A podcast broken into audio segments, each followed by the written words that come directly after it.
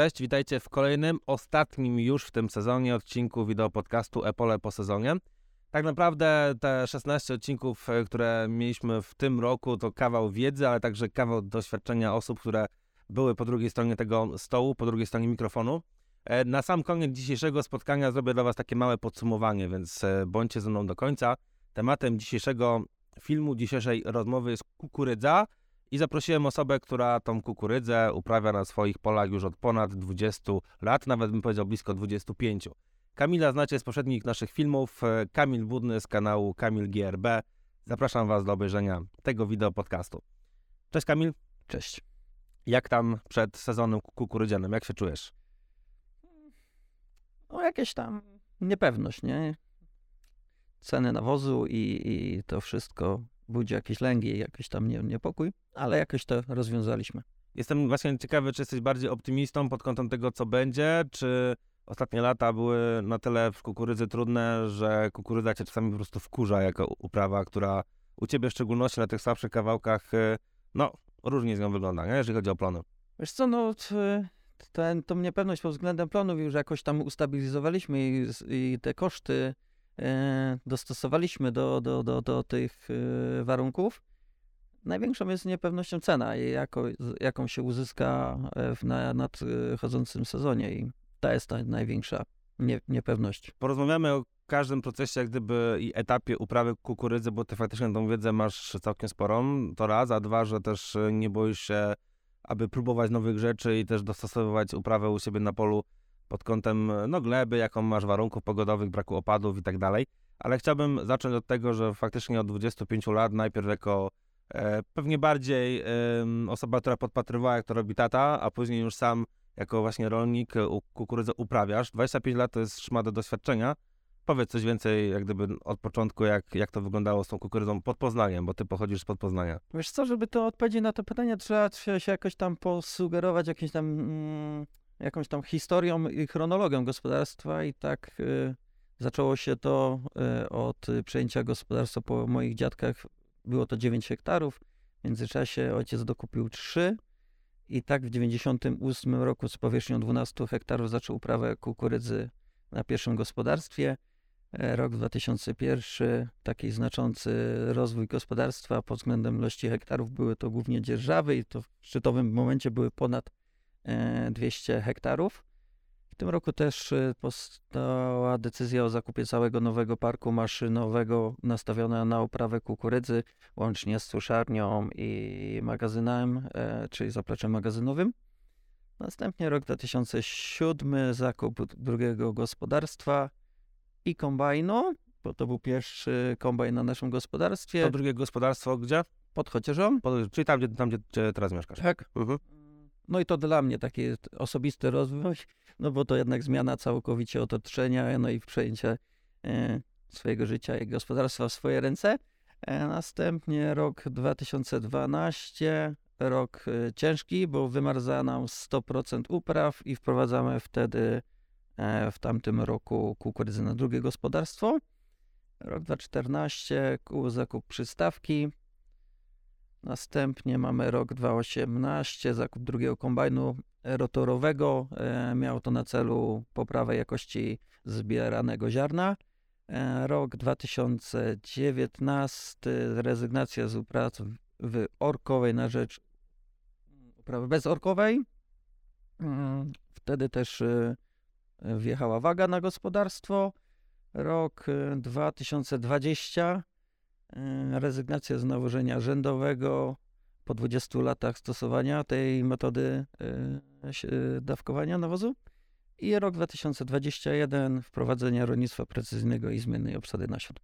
Bardzo precyzyjnie podszedłeś do, do tego tematu, dzięki, bo faktycznie fajnie, fajnie pokazałeś też, w jaki sposób się się zmienialiście. Ten 2012 rok to na pewno był taki krok milowy, nie? Bo to był, to był ten rok, kiedy uprawa kukurydzy w Polsce przekroczyła 1 milion hektarów i czy dla was to również był jakiś taki rok znaczący, przez to, że jak gdyby ta kukurydza weszła na to drugie gospodarstwo prawie w większości areału, tak? Czy, czy odczuliście to in plus, czy to była dla was no, taka naturalna kolej rzeczy trochę? Wiesz co, no to kuku, z kukurydzą to, to naturalna, bo to była cały czas y, y, na pierwszym gospodarstwie była uprawiana kukurydza. Było to podyktowane bardziej y, sprawami technicznymi, czyli że na pierwszym gospodarstwie zostaje kukurydza i tam jest y, de- dedykowany sprzęt, na drugim było e, zboże i rzepak. E, no i było tam nam tak łatwiej. W- Warunki pogodowe pokazały, że, e, że ta kukurydza wjechała na drugie gospodarstwo i to była dobra decyzja. I Mhm. A który z tego sezonu był taki najbardziej rekordowy pod kątem planów? Rok 2015 to był rekordowy mm, rok pod względem ilości plonu zebranego i to było powyżej 15 ton średnia, a rekord z działki było to prawie 20 ton z hektaru. Mówię prawie, bo wtedy jeszcze nie mieliśmy wagi na, na gospodarstwie, no i ten plon był taki Mhm. Szacunkowy. Szacunkowy. Mhm. Taki. Ale faktycznie te lata, bym powiedział, od 2012, później następne 3 do 2015 właśnie, to były takie lata, gdzie tej kukurydzy udawało się zbierać dużo, bo sam pamiętam takie stwierdzenia moich kolegów, klientów, którzy e, często w, w tym 12 zasiali kukurydzę po raz pierwszy i nagle zbierali, wiesz, po te 12-14 ton, nie? I to faktycznie myślę, że dużo ludzi przekonało wtedy do tego, że kukurydzę warto uprawiać. A co was przekonało na początku do tego, że w tą kukurydzę warto wejść? E, same początki? Ekonomia. Ekonomia to, w ogóle same początki, czyli to, co jak ojciec prowadzał te 3 lata, te 90., początek 2000, e, niskie koszty, a, a kukurydzę sprzedawaliśmy po 700-730 zł, więc no wtedy to były naprawdę e, konkretne pieniądze ze sprawy kukurydzy. Mhm. Dużo lepsze niż dzisiaj? Dużo. Mhm. Ale to właśnie co na to miało wpływ? W to, że ta kukurydza była prosta, była mała konkurencja, cena była w miarę stabilna. Nis- Niskie koszty, nie? Niskie koszty produkcji i energii, nie? Tam olej opałowy był tam w granicach złoty 30, więc Mhm. Okej. A te plony były w miarę stabilne, bo y, mówimy cały czas, że ta genetyka się zmienia i ten postęp genetyczny idzie do przodu, ale ja wtedy w tamtych latach pamiętam, że uzyskali, uzyskiwaliśmy plony 12-14 ton. Fakt, że na tym pierwszym gospodarstwie tam bonitacja ziemi jest dosyć dobra, bo tam raczej trójka, nie? A który sezon z kolei był takim najgorszym, który pamiętasz pod kątem plonów? I warunków pogodowych, i sytuacji wokół ku- kukurydzy. Wiesz co, e, pod względem plonu chyba to był sezon 2019, e, jednakże wtedy ta kukurydza się obroniła tym, że ona była bardzo sucha, bo zbieraliśmy ją e, wilgotność poniżej 20%. Późniejsza cena e, zrekompensowała to i no, nie wyszło to finalnie tak najgorzej, ale pod względem ilości ton to był najgorszy chyba rok. Zarówno dzisiaj, jak i kiedyś pracowałeś raczej na glebach lżejszych, tak? Bo to faktycznie no, nie można powiedzieć o naszych glebach pod Poznaniem, e, żeby były zbyt ciężkie. Kiedy zacząłeś myśleć nad wypróbowaniem zmiennej obsady, jeżeli chodzi o siew? Kiedy ten pomysł w ogóle ci przyszedł głowy? Jaki był powód? Wiesz co, takie pierwsze informacje na ten, te- na ten temat y, docierały do mnie jakieś tam 8 lat temu. Były to jakieś tam artykuły, jakieś spotkania branżowe. Jednakże sezon, y, rok 2020 i dostałem fizycznie y, mapy aplikacyjne z mojego gospodarstwa na, na ręce. No i na tej podstawie y, podjęliśmy decyzję, że wchodzimy w tą metodę siewu. Mhm. A ktoś cię zainspirował? Nie wiem, jakoś tak widziałeś jakieś podobne wyniki gdzieś indziej, które spowodowały, że zacząłeś tak myśleć na tym, okej, fajnie by było spróbować zobaczyć, czy warto... Wiesz co, no to już na tych artykułach i tam i takich tam doświadczeniach wychodziło, że to waha się od 30 do 40% zwyżki plonu na mozaikach, no to, no to jednak e, daje do myślenia i no, no każdy chce to wprowadzić, a e, jeśli dostałem te mapy i odbiło się to na rzeczywistości, no to, no to jak najbardziej, nie? Czyli, że te strefy pokrywają się z naszymi polami, nie? W standardzie się przyjmuje, że ta obsada powinna wynosić około 80 tysięcy ziaren nie? Na, na hektar. U ciebie już wiem też po tym naszym filmie z kwietnia, że to jest zdecydowanie mniej, ale też opowiedz proszę, bo to, co w sumie badałeś na swoich polach jest dosyć ciekawe. Do ilu tysięcy zszedłeś bez żadnej straty na plonie, a nawet można powiedzieć ze zwyżką, biorąc pod Wiesz uwagę co, ogólnie czynniki. Trzeba by to zacząć, że jak wchodziliśmy w tą metodę siewu, były jakieś tam obawy i tak pierwszą obawą było y, zwiększenie. Dla mnie nie było obawą zmniejszenie tej normy wysiewu. Była, ale mniejszą. Raczej zwiększenie powyżej tej średniej. E, I to po pierwszym sezonie się okazało, że to była y, trafna y, obawa, y, no bo po analizie później tych plonów spowodowało to, że, że tam mieliśmy spadki tych plonów. No i po tym pierwszym sezonie to skorygowaliśmy. Drugą obawę rozwiałem w sezonie tym, czyli w 2020 i wprowadziłem stałą obsadę na najlepszy naszej kawałku. Tam nie ma problemu z, z, z wodą. 53 tysiące i na tej obsadzie udało się uzyskać plon 13,5 tony z hektara. Co do kontroli, y, czyli na zmiennej 78, tam w tym miejscu było plon 17,5 tony z hektara. Co ciekawe, właśnie co do tej pierwszej obawy, sezonu 2021 tam był obsada 82 tysiące i mimo to, że był rok o 25% lepszy pod względem plonu, y, było tam 15,5 tony z hektara, więc nie ma co się bać schodzenia z tych obsad. To na pewno, chociaż też wydaje mi się, że to mimo wszystko dużo zależy chyba też od kompleksu gleby, nie? Bo tak y, ja mam doświadczenie z kolei, nagrywaliśmy też y, w zeszłym roku taki film na Podkarpaciu. Tam jest taka pierwsza, druga klasa ziemi, może kojarzysz, u Mateusza Sanowskiego. Oni też robili różną obsadę mm, co do siewu, tylko ze względu na cięższe gleby, oni tam sobie robili właśnie powyżej 80 tysięcy, gdzie chyba, z tego co pamiętam, najlepszy plon wyszedł przy obsadzie 85 E, ale okej, okay, to też, to, to na pewno tak, wynika ale... z gleby, z ilości opadów, tak, z tych wszystkich Dokładnie. czynników, wokół, wokół których pracujemy, no, a tutaj no, na tej zachodniej ścianie Polski musimy się mierzyć z tym, że no, tego deszczu to jest no, jak na lekarstwo ostatnio. No tak. No, jeśli zeszły rok zamknęliśmy z plonem średnim 6 ton 700, no to no to co, co tu się obawiać, jeśli byś trafił na przykład dobry, naprawdę dobry rok i ta obsada 50 tysięcy dawała nam plon w granicach 13 ton, więc dla mnie jak najbardziej satysfakcjonujący. Ty pisałeś w komentarzach, że właśnie w tym roku pod kątem opadów to u ciebie była taka masakra totalna, nie? Ile tam było w tym okresie takim newralgicznym? To newralgiczny okres, czyli od połowy czerwca do połowy sierpnia zero. Zero, no właśnie, to tak. I w, później w połowie sierpnia mamy opad pierwszy 40 litrów i przed tym okresem suszy tam było też za, w zależności od obrębu albo 20 albo 40 litrów i tu też był plon, wahał się, e, była różnica pomiędzy prawie że 2, 2 tony z hektara, bo na tym jednym obrębie, który był mniejszy, było 7 ton, na tym drugim było średnia 9 ton. Mhm. W sezonie tym, który będzie teraz 2023, jak podejdziesz do gęstości siewu właśnie, będziesz, znaczy okej, okay, będziesz każde pole siał na podstawie mapy, czy czy, czy, czy, czy mm, ustalisz jakąś średnią gęstość też w stosunku do całości? Wiesz co, nie, nie, nadal zostajemy ze zmienną gęstością siewu, jednak mm, tak jak sezon 2021, kiedy rozpoczynaliśmy siewy na zmiennej obsadzie były 72 tysiące, e, sezon 2022 70 tysięcy, tak ten rok będzie to obsada 65 tysięcy, a najgorsze miejsca będziemy schodzić poniżej 40 tysięcy, 48 tysięcy dokładnie, okay. 48.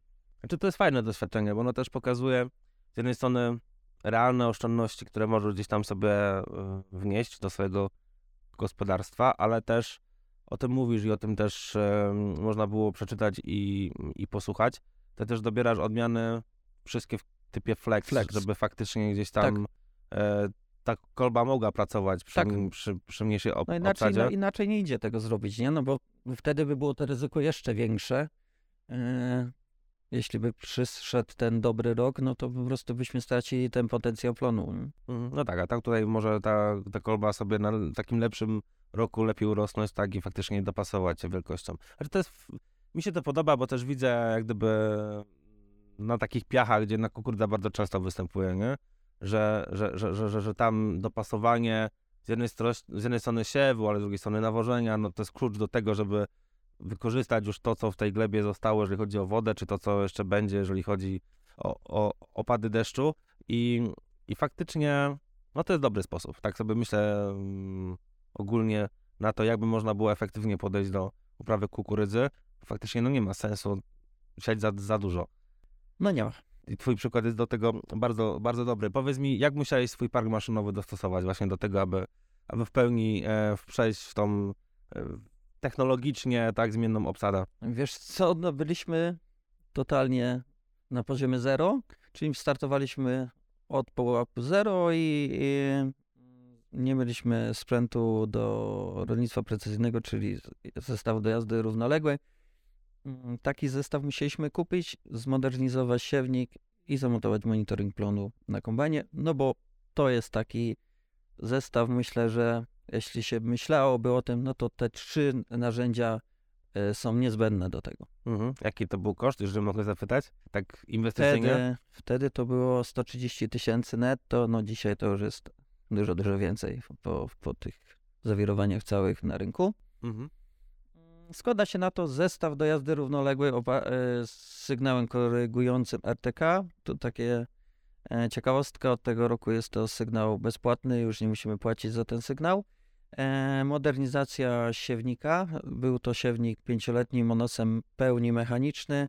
Został zmodernizowany i założone silniki elektryczne, które umożliwiły nam zmianę gestu siewu, no i na kombajnie monitoring plonu wraz z jazdą równoległą. Mhm.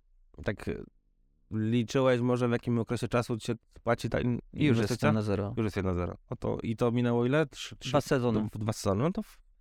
życzyć sobie, nie? Takich inwestycji, które by się tak szybko spłacały Tak, tym tak, tak. wszystkim. No ale okej, to też jak gdyby e, no, z punktu startowego dzisiaj jest dużo drożej, ale faktycznie e, no co, takim, takim elementem, który najbardziej może się spłacić, to co, oszczędność paczek, tak? Znaczy wiesz co, ja oceniam to po tych trzech latach tak, że zestaw jazdy równoległej, e, no to jest niewątpliwie e, nasza wygoda. E, znowu siewnik i modernizacja, bo inaczej, jeśli by był dostępny na rynku wtedy siewnik w sezonie 2021, to bym kupił nowy siewnik i nie bawił się we może w przerobienie go. Jednakże po tych dwóch latach oceniam, że to była trafna decyzja i nic nie, nie, nie jakoś tam nie mamy uszczerbku na tym. E, i tu e, jest nasza ekonomia, czyli e, wprowadzenie gospodarstwa zmiennej gęstości w połączeniu z section controlem. Tu generujemy e, wynik ekonomiczny, a wprowadzenie monitoringu plonu w połączeniu ze z programem do obróbki tego wszystkiego, tu mamy kopalnię i bank wiedzy i, na to, i to jest główne narzędzie dzisiaj na gospodarstwie i na tym bazuje wszystkie zmiany i, i wszystkie doświadczenia, które wprowadzamy w danym sezonie. I, I to narzędzie spowodowało to, że ja wiem, że mogę zmniejszyć lub zwiększyć w danej strefie e, e, tą obsadę, bo na przykład klikając e, na daną działkę, na obojętnie w które miejsce, mam informację o docelowej obsadzie, jaka miała być, jaką siewnik zastosował, jaki plon, wilgotność, wilgotność ziarna, lub jeśli mamy e, badania glebowe, no to jakie zasobności w tym miejscu mamy. No i na podstawie tych informacji możemy robić wszystko. No dokładnie, bo to daje, to daje taką super precyzję już, nie? W kontekście nie tylko siewu, ale także nawożenia. No to jest,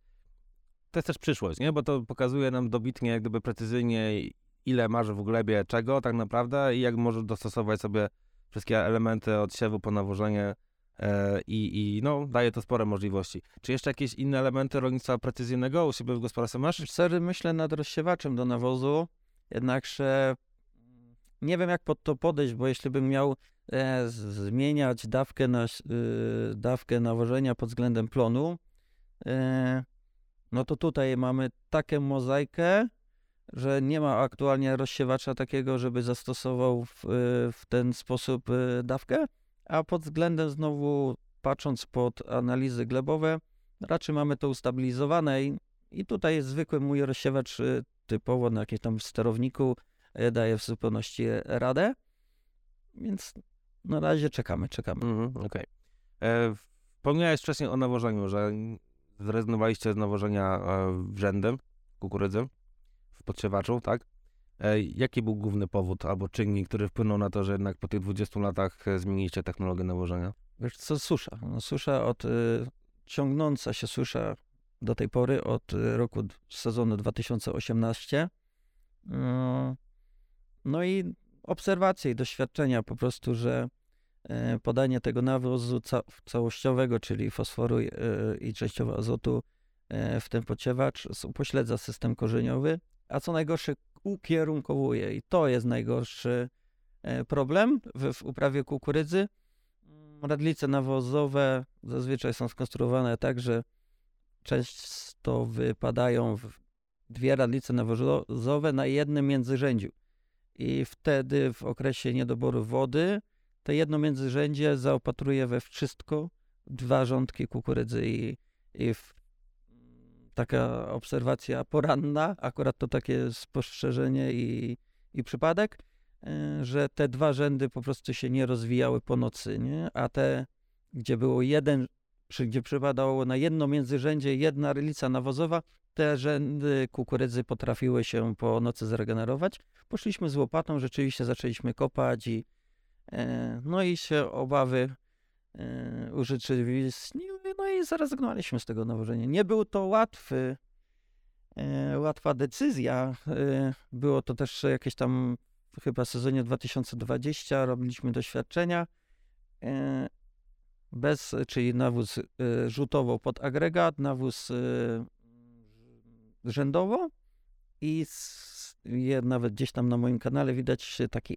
własnej konstrukcji striptil, e, który skonstruowaliśmy, łapa i nawóz podawany na 25 cm i tak na jesień się okazało, że, jak rzeczywiście, że rezygnacja z nawożenia rzędowego jak najbardziej na plus, e, striptil, a, a, a, a nawóz rzutowo praktycznie na zero, Myślę, że to jest podyktowane tym, że od paru lat uprawiamy pługiem dutowym. Jest to uprawa już pionowa i nie ma problemu z rozrastaniem się systemu korzeniowego. Nie mamy tej podłuż deszwy.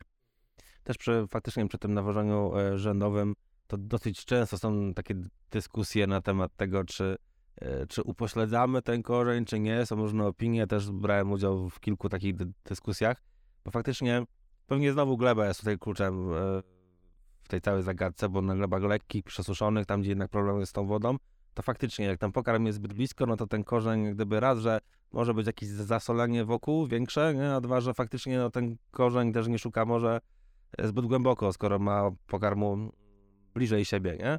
A tak naprawdę w, e, na, glebach, na glebach cięższych pewnie ten problem troszeczkę gdzieś tam się niweluje, nie?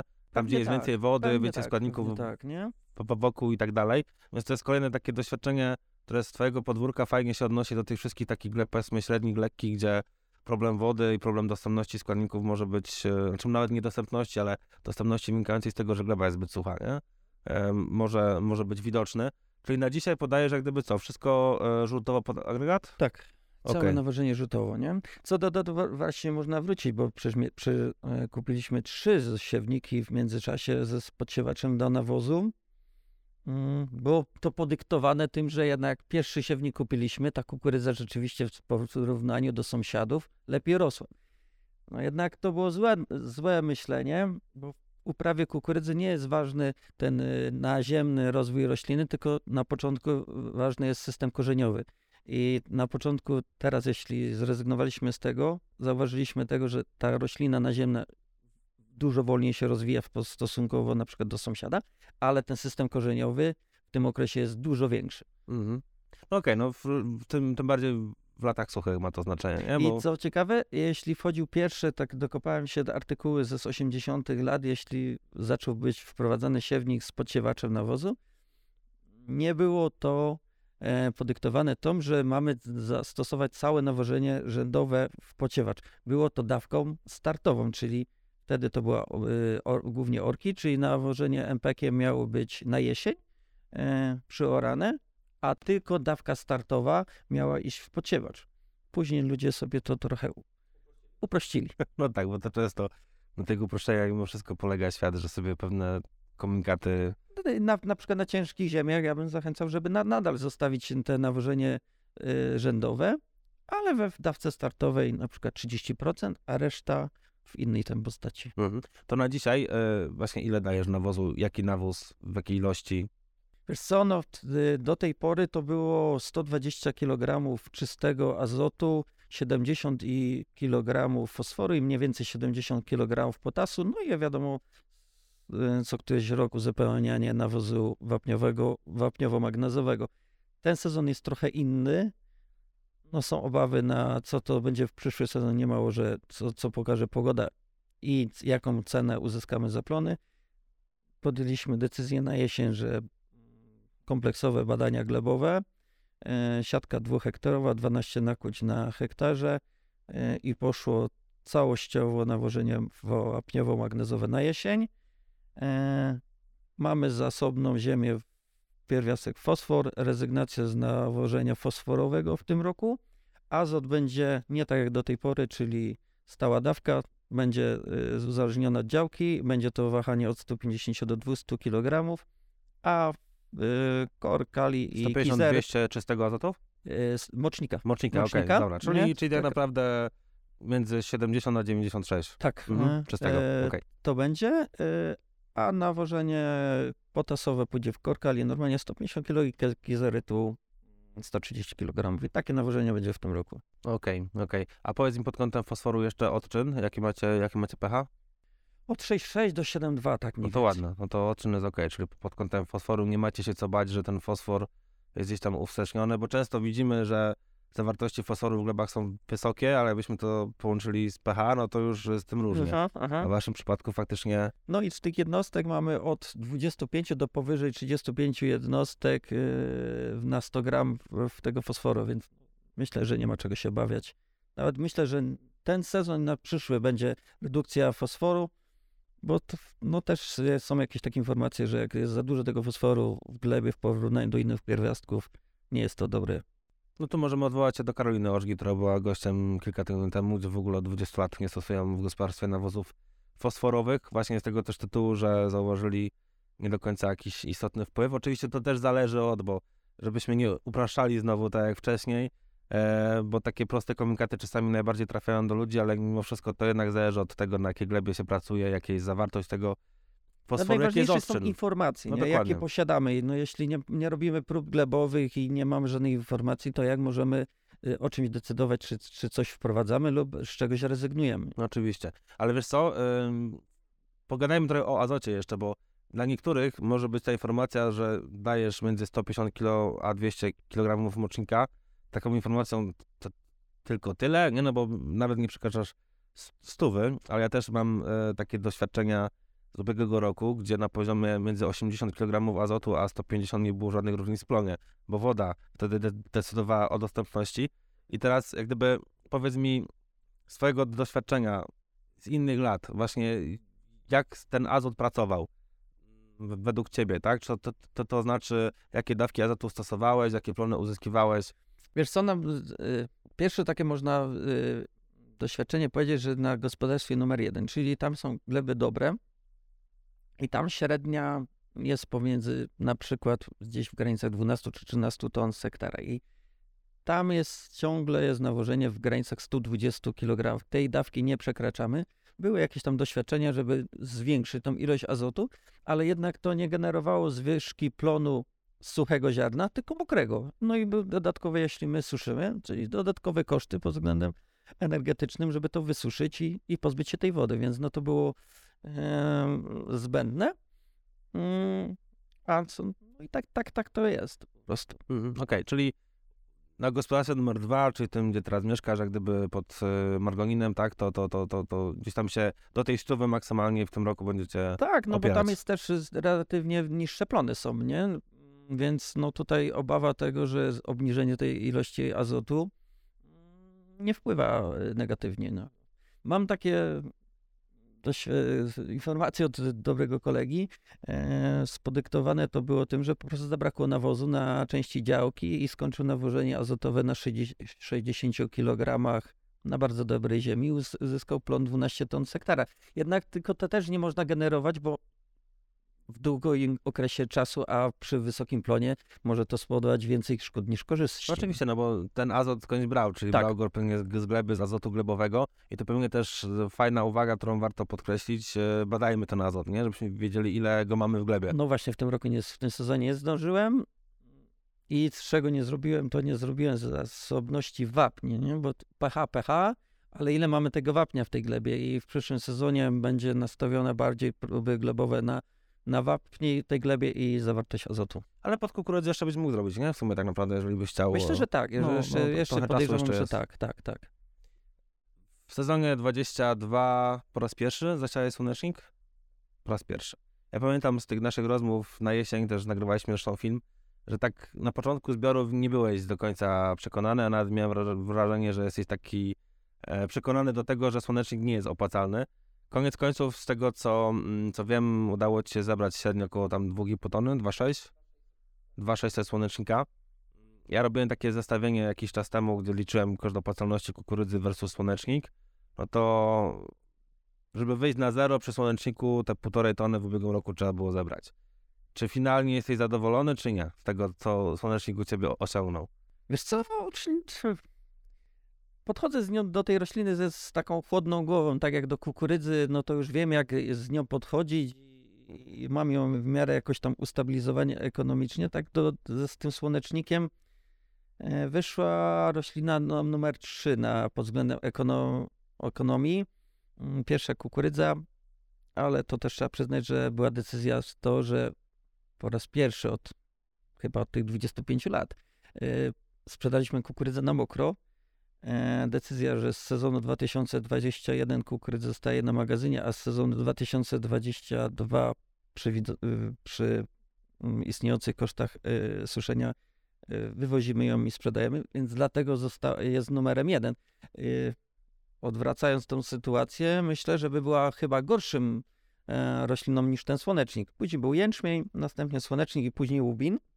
I ale ta roślina zostaje. Nawet powierzchnia hektarów się zwiększyła w stosunku mm, do roku, do sezonu 2021. Mam na nią jakieś tam plany pod względem tych nowych perspektyw, czyli ekoschematów i chciałbym prowadzić taką typowo trójpolówkę na gospodarstwie i taki chytry plan, e, czyli wchodzi łubin bez nawożenia całkowitego, następnie idzie i po tym łubinie idzie poplon, taki jakiś tam dosyć wartościowy, następnie słonecznik bez nawożenia azotowego, bo mamy ten azot z łubinu, e, wsiewamy w to wsiewkę typu na przykład kończyna. I następnie idzie kukurydza i tutaj całe nawożenie MPK łącznie z wapnem. I tak bym chciał prowadzić, ale czy się zdecyduję na to, czy, czy pójdę w tą stronę, że e, całkowicie rezygnacja i typowo robimy po swojemu, a, a, a, a dopłaty mamy.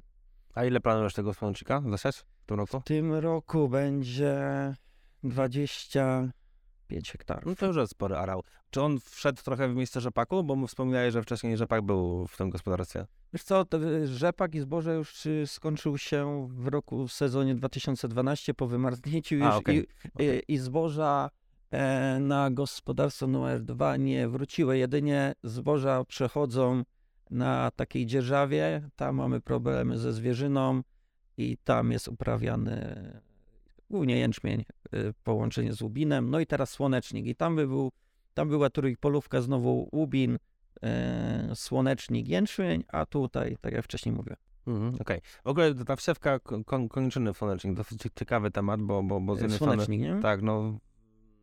Ciekawy temat, bo okej, ta kończyna też nam trochę azotu Tak. będzie, będzie wiązała, więc e, jestem ciekawy, jak to się przełoży z jednej strony też na plon, ale też na, nie wiem, termin zbioru. Mimo, że nie będziesz dawał azotu, Mhm. ale ten azot pozostanie z łubinu. Fajna sprawa, tak? Jestem ciekawy tego, chętnie przyjadę zobaczyć, jak to wygląda. Nie wiem, czy to uda mi się w tym sezonie, a może chociaż na, y, mam jakąś tam już, y, że chciałbym to zrobić na jakiejś małej powierzchni. Na pewno jak już to, to będzie w przyszłym sezonie. E, Nie chciałbym y, kupywać kolejnego siewnika, a te jednak w, międzyrzędzia we uprawie słonecznika 75 cm, tak jak w kukurydzy w pewnym momencie jest to zasłonięta ziemia. Bardziej mi też chodzi o to, o degradację gleby pod względem słonecznym y, i żeby to, to tak, i żeby to było przykryte, nie? Okej, a, my, a chodzi ci po głowie pomysł, żeby z obsadą też e, tutaj mm, się pobawić, tak jak przy kukurydzy, czy ze względu na to, że Tylko, no ta właśnie, gleba jest odkryta, to raczej nie ma sensu? wiesz co, no ze słonecznikiem jest takie, że no, no ja raczej, no nie mam żadnych, doświadczeń, no jest, jestem po jednym sezonie i nie lubię mieć, wyciągać jakichś tam swoich wniosków. Mówią, że w uprawie słonecznika bardziej, on ma inny ten system korzeniowy i tutaj może się nie baje bardzo o wodę, a znowu jest ryzykiem tym, że jeśli zmniejszymy tę gęstość siewu, powstaną większe kapelusze i będzie większa tendencja do wylegania, więc no zobaczymy. Będziemy może próbować tego, ale no na razie tu z, y, będę bazował na stałej obsadzie, tam chyba 75 tysięcy chyba, czy tak. No między 60 a 70 tak się przyjmuje, Mhm, nie? mhm. A powiedz mi, przystawka, przystawka do kukurydzy, czy przez Briana przystawka jakaś taka podsłonecznik? Słonecznik był zbierany usługowo, typowo dedykowana przystawka, nawet z rozdrobniaczem. Okej, bo to też ma, w w słoneczniku ma duże znaczenie, nie? Faktycznie ludzie czasami duże straty sobie sami Tak, generują tak. przez zbiór, No, zły zbiór. No tutaj jeszcze we w tych, tych yy, jeśli by weszła ta trójpolówka, no wchodziłby fajnie do agregat do typowo do striptila, ale n- rozważam tą metodę uprawy, ale nie taką jak jest w Polsce e, promowana, czyli jednoetopowo. Ja bym to zrobił dwu, a nawet trzyetopowo, tak jakby w słoneczniku to by była jednoetopowa, czyli e, po, po polonach wj- wjeżdżam wiosną, e, aplikuję nawóz potasowo-magnezowo-siarkowy i, i następnie sieję. Tak w kukurydzy już bym chciał zrobić tą pierwszą uprawę jesienią, zaaplikować nawozy fosforowo-potasowe, następnie wiosną na płytszą głębokość 10-15 cm i aplikację nawozów azotowo-siarkowo-magnezowych i następnie siew. Ale myślę, że to ten, ten agregat to nie byłoby problemu samemu go skonstruowania, no bo to by było typowo radło z jakimś tam aplikatorem do nawozu. Czy taki system amerykański trochę, nie? Bo w Ameryce też e, jedno... Francji, nie? Czy, czy we Francji, bo jednoetapowo jednak e, rzadko kiedy się w uprawie pasowej w Stanach e, to robi. A u nas pewnie to trochę jakieś uproszczenia, my też lubimy sobie gdzieś tam na, na raz przejechać. Ale to też zależy dużo od gleby, nie? Bo faktycznie jak jest gleba zbyt lekka, to pytanie po co... Od wiosny, nie? Mhm, I dokładnie, od pogody. Powiedz mi, mm, największe problemy rolnictwa według Ciebie, tak z perspektywy Ciebie jako rolnika w ostatnich miesiącach, coś co Cię najbardziej wkurza, wnerwia, denerwuje? Wiesz co, w miesiącach, no to tak może to tak w, w, nawet rolnictwo nie można rozpaktywać w, w latach. Niepewność. Była, jest i be, będzie, to jest największe nie, e, zagrożenie w rolnictwie, czyli niepewność. Nie, nie ma żadnej stabilizacji, nie wiemy jakie plony osiągniemy, je- w jak, e, za jakie ceny sprzedamy dany nasz produkt i to jest największą bolączką rolnictwa. I to chyba jest też taka bolączka, która się niestety nie zmieni, bo no, myślę, że ten element ciężko będzie unormować, chociaż może jak gdyby można próbować albo wierzyć w to, że się uda. Kamil, jesteś aktywnym widzem na wielu kanałach. Ja sam gdzieś tam lubię sobie śledzić ciekawsze filmy i często cię można w komentarzach zobaczyć jako osoba, która komentuje czy bierze udział w dyskusjach. E, kogo oglądasz, kogo lubisz, czy które kanały śledzisz? Wiesz, co najbliżej mi jest do kanału Kula? Takie podobne podejście do prowadzenia gospodarstwa, czyli nie maksymalizowanie plonów, tylko bardziej re, realny zysk i no i ja też y, na tym bazuję, czyli ekonomia, a nie górowanie tych plonów, bo można uzyskać y, mniejsze plony przy mniejszych kosztach i mieć te same pieniądze z hektara. E, Oglądam również Słonka, rolnika nieprofesjonalnego i kanał bodajże Agropolo, Mhm. również związany z uprawą kukurydzy. Aha, dokładnie. E, A czego szukasz w filmach? Poza, poza wiedzą, no bo mm, ta wiedza to jak gdyby taka wiedza i doświadczenie tych innych osób to na pewno kwestia takiego porównania, jak oni robią, jak robisz ty. Wiesz co, takie jakieś nowe trendy, jakieś nowe, jakieś tam nowe informacje, no i ja jestem zafiksowany w tej kukurydzy, a nie powiedziane, że dzisiaj jestem w kukurydze, a za 2, 3, 4 lata będę, e, może będę wprowadzał coś innego, no i żeby nie, wyjść z tego, z tych, tych, tego, te, tej łańcuszka informacji, jakie jest na przykład w produkcji zboża czy rzepaku. Kamil, bardzo dziękuję, że przyjechałeś, że mogłem z tobą porozmawiać. Życzę ci na ten sezon chyba przede wszystkim, żeby pogoda była bardziej łaskawa dla, dla, dla twoich upraw i nie tylko twoich, bo te ostatnie lata na pewno nie były łatwe. Fajnie by było, żeby taki wrócił rok, żeby jednak te plony były dużo prostsze do uzyskania, nie? bo wtedy też e, chyba by No było łatwiej. trochę łatwiej Tak, tak, tak. w No. tym wszystkim, więc No dzięki jeszcze zobaczymy, raz. no 2,17 to mamy 5, no mówią, że 7 latka, więc jeszcze chyba przed nami, ale miejmy nadzieję, że będzie lepiej. No dokładnie, bo wcześniej od 2012 były takie lata w miarę fajne, nie? Tam Tak. poza jednym rokiem, gdzie trochę wiało, a od tego 18 jak zaczęło przypiekać, e, to w szczególności kukurydza to mocno odczuwała. No ale cóż, no trzymajmy kciuki, może coś się w końcu w tym temacie na tej naszej zachodniej ścianie Polski zmieni. E, Dzięki, dzięki, że byliście w tym odcinku. Też chciałbym Wam podziękować za cały drugi sezon wideo, wideo Epole po sezonie. E, Tym razem było aż 16 odcinków. E, Dlatego też tym bardziej dziękuję i cieszę się za to, że byliście tacy aktywni, zarówno jeżeli chodzi o oglądalność, ale także jeżeli chodzi o komentarze, o wasze pytania, bo faktycznie było ich całkiem sporo i się z tego bardzo cieszę, bo to tylko pokazuje, że, że oglądacie nasze programy, że też jesteście ciekawi tego, co nasi goście mają do powiedzenia, do przekazania, e, a dzielą się swoim doświadczeniem. O to chyba też chodzi, żeby na YouTubie e, czy też w innych miejscach, gdzie możecie słuchać e, tych naszych podcastów, wymieniać się informacjami, wiedzą, tym, co udaje się nam uzyskać. Tak naprawdę w, nie tylko YouTube, tak? Możemy możemy tutaj bazować również na innych miejscach, gdzie my jako Epole jesteśmy, z wideopodcastami czy z podcastami. Dziękuję również wszystkim tym z Was, którzy byli z nami na Spotify, na Google Podcast, Apple Podcast, innych miejscach, gdzie można było również nas usłyszeć. Obiecuję z tego miejsca, że w przyszłym sezonie, w sezonie trzecim wrócimy do Was z osobami, o których pisaliście w komentarzach. Nie, nie wszystkich udało się zaprosić teraz, nie wszyscy gdyby mieli też czas, żeby się spotkać, ale już będę pracował przez te najbliższe kilka miesięcy na to, żebyśmy te najciekawsze osoby, na które czekacie i o których pisaliście, żeby, żeby mogły one się pojawić również u nas w wideopodcaście, żebyśmy mogli sobie z nimi porozmawiać. Piszcie w komentarzach, jak gdyby wasze pomysły co do tego, jak te, jak te programy moglibyście widzieć w przyszłości. Tutaj wraz z kolegami z Epole postaramy się, e, postaramy się zrobić wszystko, żebyście byli zadowoleni z tego, co możecie zobaczyć, usłyszeć na naszym kanale. Do zobaczenia już na polu, już w przyszłym tygodniu, na tej takiej bardziej naturalnej, w tej takiej bardziej naturalnej scenerii, gdzie, gdzie jednak będziemy bliżej pola, bliżej gleby, bliżej roślin i będziemy mogli sobie porozmawiać, podyskutować na temat różnych scenariuszy, dzięki którym możemy lepiej chronić, nawozić i prowadzić uprawy na polu. Dzięki jeszcze raz. Paweł Talbierz. Do zobaczenia.